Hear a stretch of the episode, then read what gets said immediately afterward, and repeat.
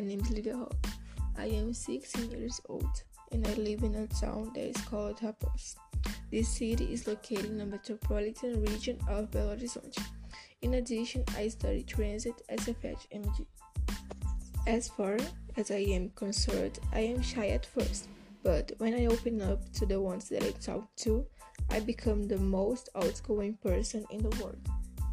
My favorite subject has always been English. I believe that this happens because when I was a little girl, I listened to several international songs. Also, I received the influence of my sister, who is an English teacher. In my spare time, I like to read books. I love the suspense ones.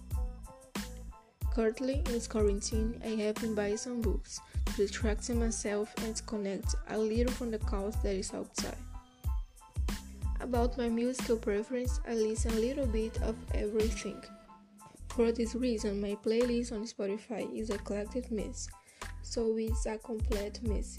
This is am.